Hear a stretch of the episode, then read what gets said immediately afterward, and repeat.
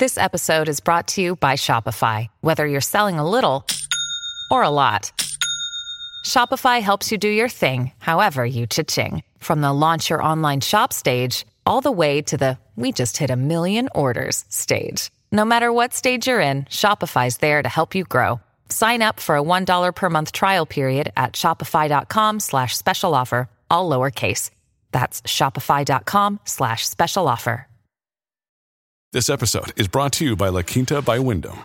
Your work can take you all over the place, like Texas. You've never been, but it's going to be great because you're staying at La Quinta by Wyndham. Their free bright side breakfast will give you energy for the day ahead. And after, you can unwind using their free high speed Wi Fi. Tonight, La Quinta. Tomorrow, you shine. Book your stay today at lq.com.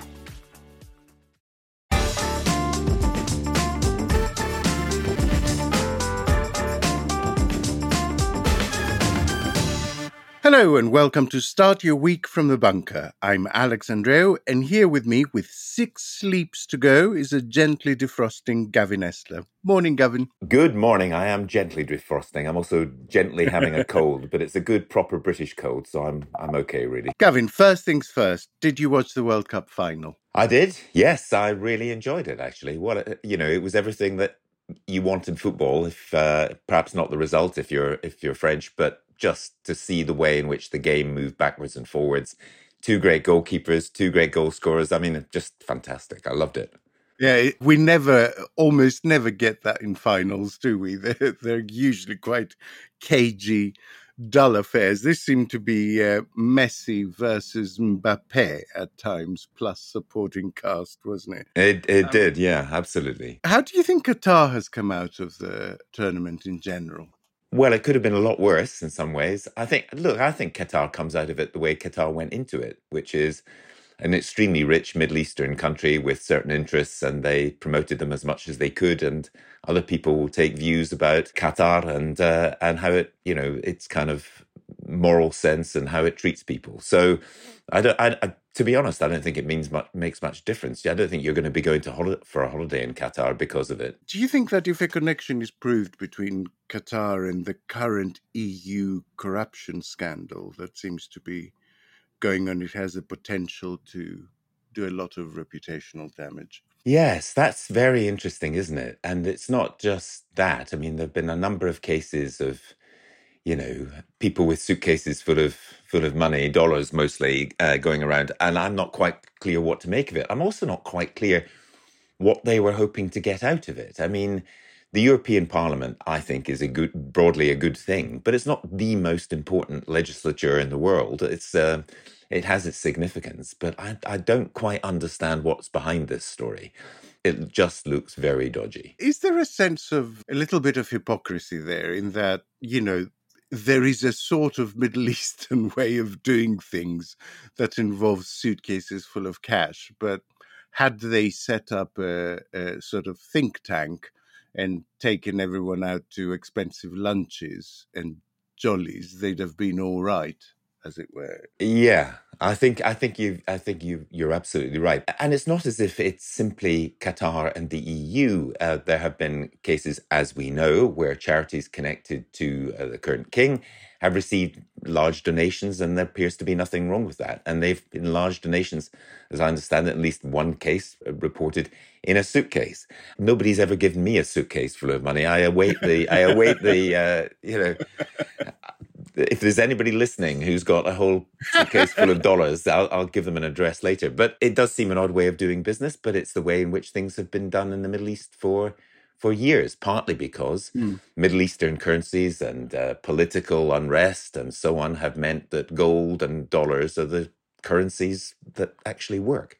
Now, we usually would be sort of moving on to a separate topic to talk politics, but Gary Neville has provided a bit of a perfect segue. Um, he said during ITV coverage that as long as, as well as looking at, at other workers' rights in places like Qatar, we also must reflect on the attack on workers' rights going on at home. Right wing papers today are losing their head and slamming him, but public response seemed to me to be much friendlier. Should footballers use their platform or just stick to explaining the offside rule? I think footballers or anybody who's got a platform should use their platform. I mean, you could say, should newspapers just shut up about uh, things that they don't know about? Like most of them don't seem to know very much about Harry and Meghan, frankly. Uh, I don't think anybody who's writing about it has actually met them. I certainly haven't. And but I should say, as an aside, I have managed to save a great deal of time to do other things by not reading anything, either for or against. Um, in terms of Gary Neville, of course he should be able to say that. If he, he's he's he's got a platform and and and that's absolutely fine. And for for newspapers or some newspapers to rant about it is just the ultimate in hypocrisy.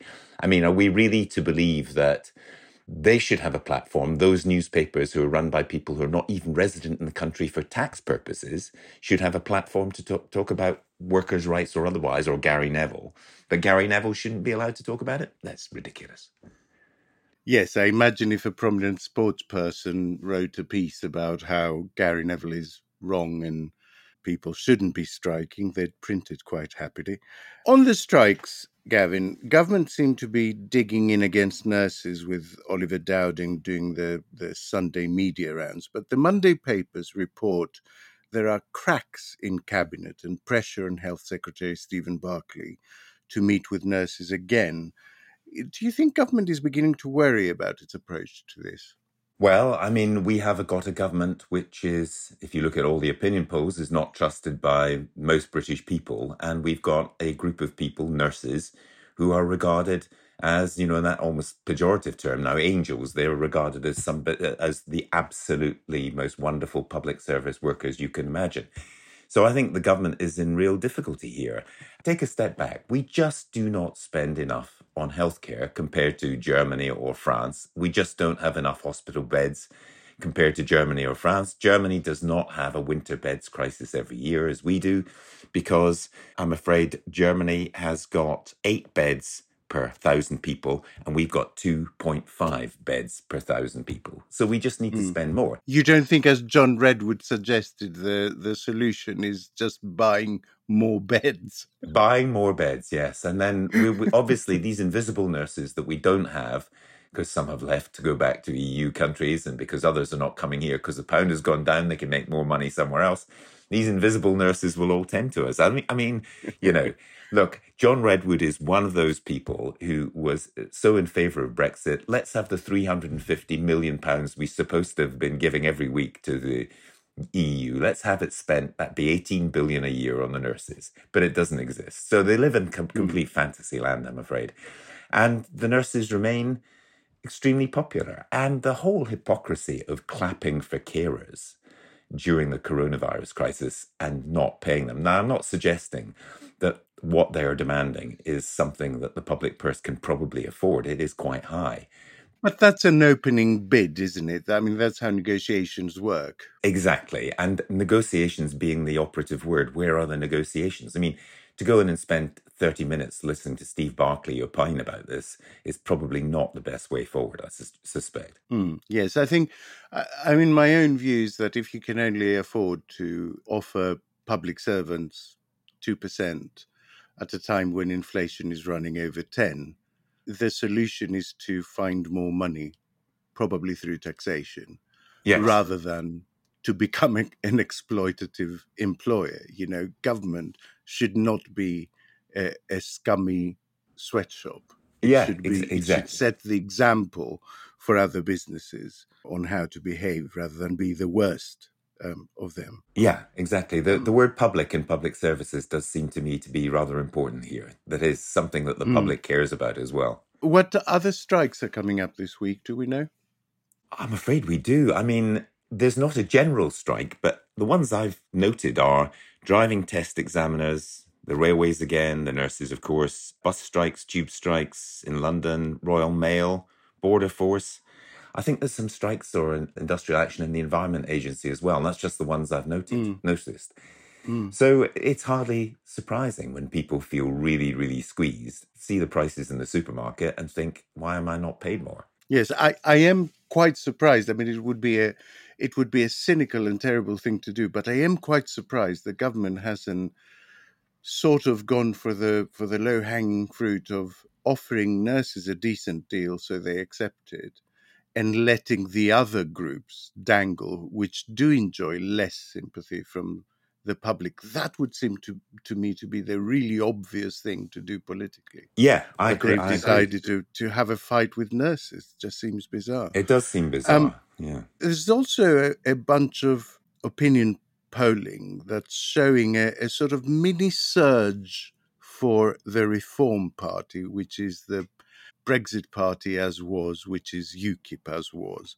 How significant is it that Reform is standing on a platform that seeks to outflank the Tories from the right on almost every issue, but argues for a raise for nurses? Well, I mean, uh, the Reform Party is in a position where they can promise anything because they're probably not going to go very far. But they will pick off some Conservative supporters on the right. I mean, the, thing is, when I listen to Richard Tice, and his, his fellow, fellow travellers, I keep thinking it's just like listening to the old Marxists of 20 or 30 years ago saying the trouble with communism is it's never been tried properly. So Tice is one of those. The trouble with Brexit is if we'd only done it properly, like I would have done it, it's just moronic. And Yes. um, you know, I'm sure I'm sure Mr. Tice will enjoy the, the idea of me linking him up with uh, the Trotskyite tendency and saying that uh, if we'd only done it properly in the first place, it'd be all be fine. the problem is not with the actual implementation. The problem is that Brexit itself is a disaster, and most of us are beginning to wake up to that fact. Mm, yes, ditto with certain think tanks claiming that Trussonomics was brilliant, it just wasn't done well. You mention Brexit. Did you watch Rees Mogg being roasted on Question Time? The, the the shift of public opinion on Brexit does seem now pretty big and pretty undeniable, doesn't it? Yes, I think so. I think I think you know, in the end, reality bites. We have noticed that things are worse than they could be. We have noticed that we 2022 has been a year of self harm for Britain. If you look back at the year, endless self harm.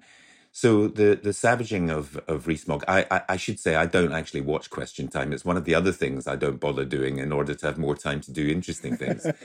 But but you're right. The debate has changed. The B word is, eh, which was never mentioned. Oh, we can't actually link Brexit to the fact there huge queues of lorries at Dover, or we can't the lack of nurses, or the fact that EU workers are not picking stuff in our fields. We're now doing that because we've noticed, uh, and we've also noticed that every other country is suffering from the energy problems and the war in Ukraine and so on. Every other country in Europe, but we are particularly bad, and we're particularly bad because of Brexit.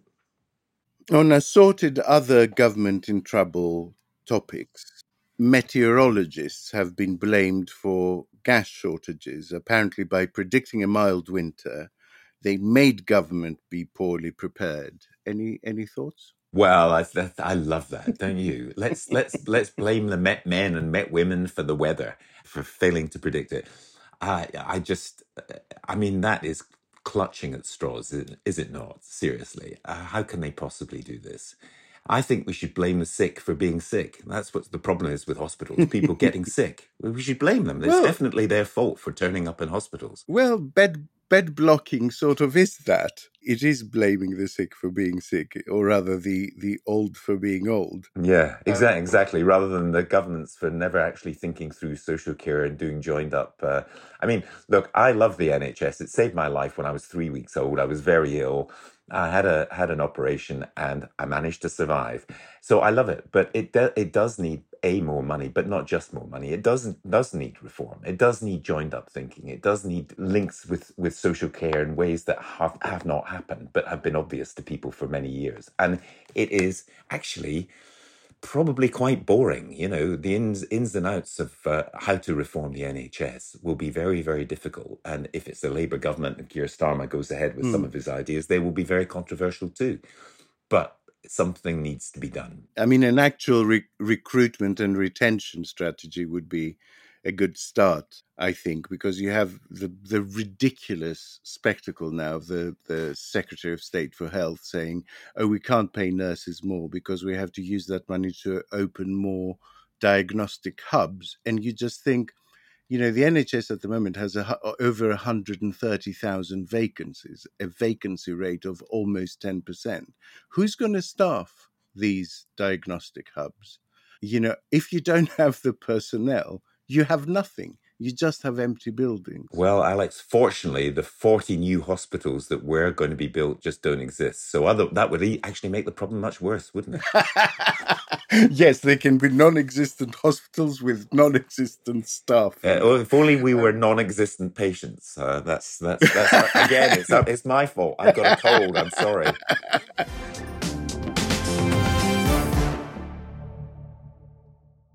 Evernorth Health Services, we believe costs shouldn't get in the way of life changing care, and we're doing everything in our power to make it possible.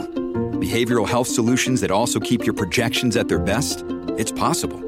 Pharmacy benefits that benefit your bottom line? It's possible. Complex specialty care that cares about your ROI? It's possible. Because we're already doing it. All while saving businesses billions. That's Wonder made possible. Learn more at evernorth.com/wonder. Sunak has ordered an audit of aid to Ukraine so far. Is that an innocent being responsible with public money move? Or, or do you sense as some fear, some kind of ulterior motive? Do you know, I, I actually I have some sympathy with this. I mean, I know uh, Sunak does approach things with an accountant's brain, and frankly, there's nothing wrong with that, I think.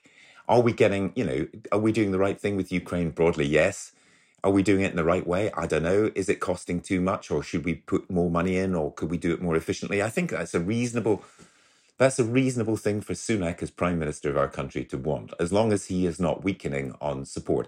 I mean, my worry for 2023 is that Donald Trump proved with his slogans that we have worldwide kind of the attention span of a gnat, you know, when he could change the world's mm. conversation with a Twitter account we have to continue to pay attention to Ukraine and we have to worry about it because it's our front line too.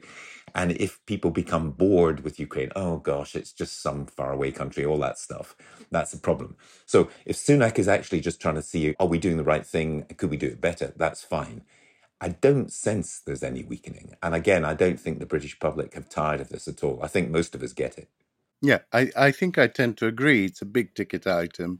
There's nothing wrong with exploring whether the money is used in the best way possible. There's also Suella Braverman. She came out fighting in an interview for the Sundays defending her language of invasion. The High Court is due to rule this morning and, and has probably ruled by the time people listen to this on the legality of the Rwanda policy. Would its going either way affect things majorly, do you think? Well, I think it Maybe not, because uh, you know the, the High Court will be small c conservative and will tend mm. to say we don't rewrite government policy because we're the courts and we just look at the law. So it may go on to further appeals. I mean, uh, this this one could could run for quite a bit. It always was, you know, whether you think it's inhumane or not. And I, I'm of the view that sending people to Rwanda is a very, very odd thing to do, frankly especially when we have a Home Secretary who's clearly not master of her brief. She doesn't seem to understand exactly what she's she's doing. However, to go ahead with a with this kind of policy, to give to suggest that we can pay a lot of money to Rwanda and somehow solve a problem which is a European problem, and it's partly because again, it's partly because of Brexit, because we're not part of previous agreements. It's also partly mm. because of the rather stupid way in which we've irritated the French 26 miles away. So I'm not minimizing how difficult this is. And indeed, I live very close to the beaches in Kent where I can see sometimes uh, the helicopters going out and I can see the boats, actually, the little boats coming across the, the channel. So this is a very, very difficult problem. I think at, going at it from another angle, Albanians, why are they coming here? Do they really have uh, a cause to, to flee their country? Well, possibly not in many many circumstances. It's much more complex, and Braverman doesn't seem to be able to grip the nuances of this or understand exactly what the mm. problem is. And then, you know, you get a, a, case like we had last week with a, a sort of small um, boat in trouble and people having to be rescued from it and there were very few Albanians among them. That rather goes against the rhetoric. You know, the the the uh, majority were actual people from Afghanistan, a country to whom we've made quite broad promises to do with people who helped us during our efforts out there, and then created a sort of approved scheme for them to apply after the, the withdrawal was largely botched that is inaccessible. I mean, you have to cross the border to another country in order to find an embassy to apply for the scheme, and then cross back into Afghanistan in order to be evacuated, which just seems utterly bizarre. So, you know, government is is largely driving people to unsafe and unlawful routes, um, and then and then sort of complains about it. We seem to be creating a rather cynical catch twenty two. Yes, and we saw um, Ms. Braverman being held up to a degree of scrutiny in one of the parliamentary committees by a Conservative MP who asked her very straightforwardly, What is the legal route for some of these people to come here? And she didn't have an answer. And she doesn't have an answer, as I say, because she's not really in charge of her own brief. She's in charge of making a few kind of incendiary headlines and talking about an invasion, which it certainly isn't. Yeah. So you can't solve problems if you don't face up to the reality of the problem and you simply keep changing the, the, the, the, kind of tone of what it's about. We know what it's about. And with Afghanistan in particular, the United Kingdom has let so many people down. It seems to me beyond unfortunate that we haven't done more. Now, Gavin, ordinarily at this point, we'd devote the last five minutes of the podcast looking at the stories for the week ahead. But as things wind down for the holidays, I thought we would do a little crystal ball gazing, seeing as this is the last start your week of the year. What do we think will be the big overarching stories of next year? Wow. I think, I hope Ukraine remains a big overarching story until Putin either falls, which I, I don't hold out much hope for, or at least uh, we, we get some kind of peace. I think uh, 2022 has already been a bad year for dictators. I mean, Xi Jinping has got the, troubles, and it'd be very interesting to see how how that develops. Brexit is back. It will be one of the big stories of 2023. And I think also, actually, questions about the Commonwealth and therefore about the monarchy.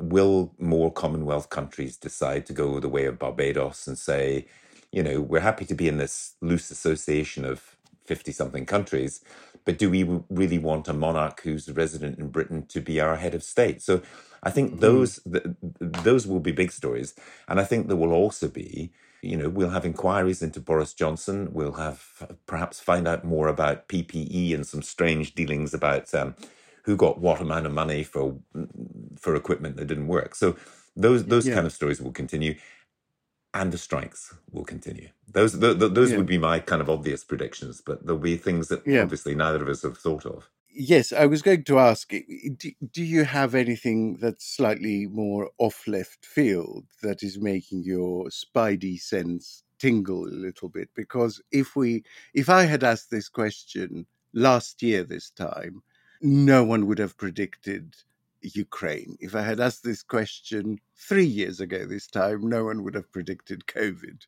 And so, what is the unlikely big story, as it were? Well, I, oh, that's a good question. I mean, I don't know if I've got one which might happen actually. I'd be very interested to see what happens in the Democratic Party in 2023 with Joe Biden. I mean, He's certainly better than Trump, but is he really going to run for another term? And if so, it, I can't imagine it'll be Kamala Harris will get the nomination uh, by for 2024. So the presidency of the United States is obviously something that should be in all our all our minds. In 2023, mm, mm.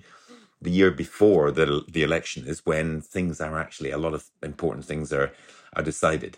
My left field story would be finally, finally, people will realize that crypto is just a form of gambling. And uh, I take the Warren Buffett view. I don't know if you saw Warren Buffett and one of his colleagues. Yes. They were very amusing about the problems with cryptocurrencies. And I know one or two people who who who are uh, how would you say crypto evangelists and i think they're nuts i'm afraid they're lovely people they happen to be a couple of friends of mine but i cannot understand I can't maybe maybe maybe because I can't actually understand crypto. And I also when they talk about non-fungible tokens, I always go the thing about money is it's fungible. You can spend it on anything you like. If it's a non-fungible token, what is the point? So maybe at last mm. we'll see the emperor of crypto has got no clothes. Okay, final question. Percentage chance of a general election in 2023. Gosh, that's uh well, the secret weapon of the Conservative Party has always been loyalty, hasn't it? And uh, since there's sections of it who can't stand Rishi Sunak, who would have predicted? You know, you said we couldn't have predicted much of 2022. I couldn't have predicted Liz Truss. I could have predicted she would be a disaster, I think. but I couldn't have predicted that anybody would be daft enough to make her prime minister of our country. So you can't rule out a general election. I think the Tories will, I mean, their secret weapon isn't loyalty. Their secret weapon is a degree of selfishness about their own seats. So they will want to hang on till 2024 unless, you know, well, the, the, the, the, self, the self-destruction of Liz Truss was quite something. So you can't rule anything out. But I don't think we'll have an election until the last possible moment. I think Rishi will hang on. Yeah, so I disagree Mm. with you. I don't know that we will have an election next year, but I don't think he will hang on until the last possible moment, simply because strategically, the one big gun that a sitting prime minister has is the timing of the election. I mean, it is the one bit of strategic advantage that resides with a sitting prime minister to surprise the opposition at a time that is better for his or her party. And I think the more you let that get to the wire, the, the more you don't have that, the more everyone knows when the election will be and can prepare and fill their coffers for it. And so I think the election will be slightly earlier than everyone is anticipating. Whether that will be next year or very early in 2024, I don't know, but that would be my my uh, sense would be between late summer next year and very early spring the year after. I think he will make a move. Well, that's yeah. I mean, you you you're possibly right, probably right. Even the thing is, that's one of the many things that's rotten about the British system of governance. I mean, Yeah. we did have the Fixed Term Parliaments Act, which was passed by the 2010 coalition to keep them together, and Boris Johnson repealed it. Now that's how we do constitutional change. A prime minister just decides, "I'm not having that. It doesn't suit me," and we'll go back to the Mm. what we had before, so I can decide when to have an election. Now, isn't there something rot- fundamentally rotten about that? But I Yes, agree with the premise is. of what you said. But it's but but it's there and it's in it's in his armory and and so I think he'd be a fool not to use it in some way. True. Gavin, thanks for getting up so early to join me today. Thank you. I I get up early anyway. That was Start Your Week out every Monday morning from the bunker. If you want to thank us for getting up to record this in near pitch blackness, and I don't get up very early, unlike Gavin, you can back us on Patreon for as little as £3. You'll get episodes early and ad free, access to exclusive merchandise, and a shout out, some of which are coming up right now. Gavin, take it away. We'd like to thank David James, Rahid, Alistair Keith, Tom Cunningham Jinbo, David Wood, and Merrick Angler. Thank you very much for listening. We'll be back tomorrow with a Bunker Daily, and Start Your Week will return on Tuesday, the 3rd of January. I look forward to seeing you there.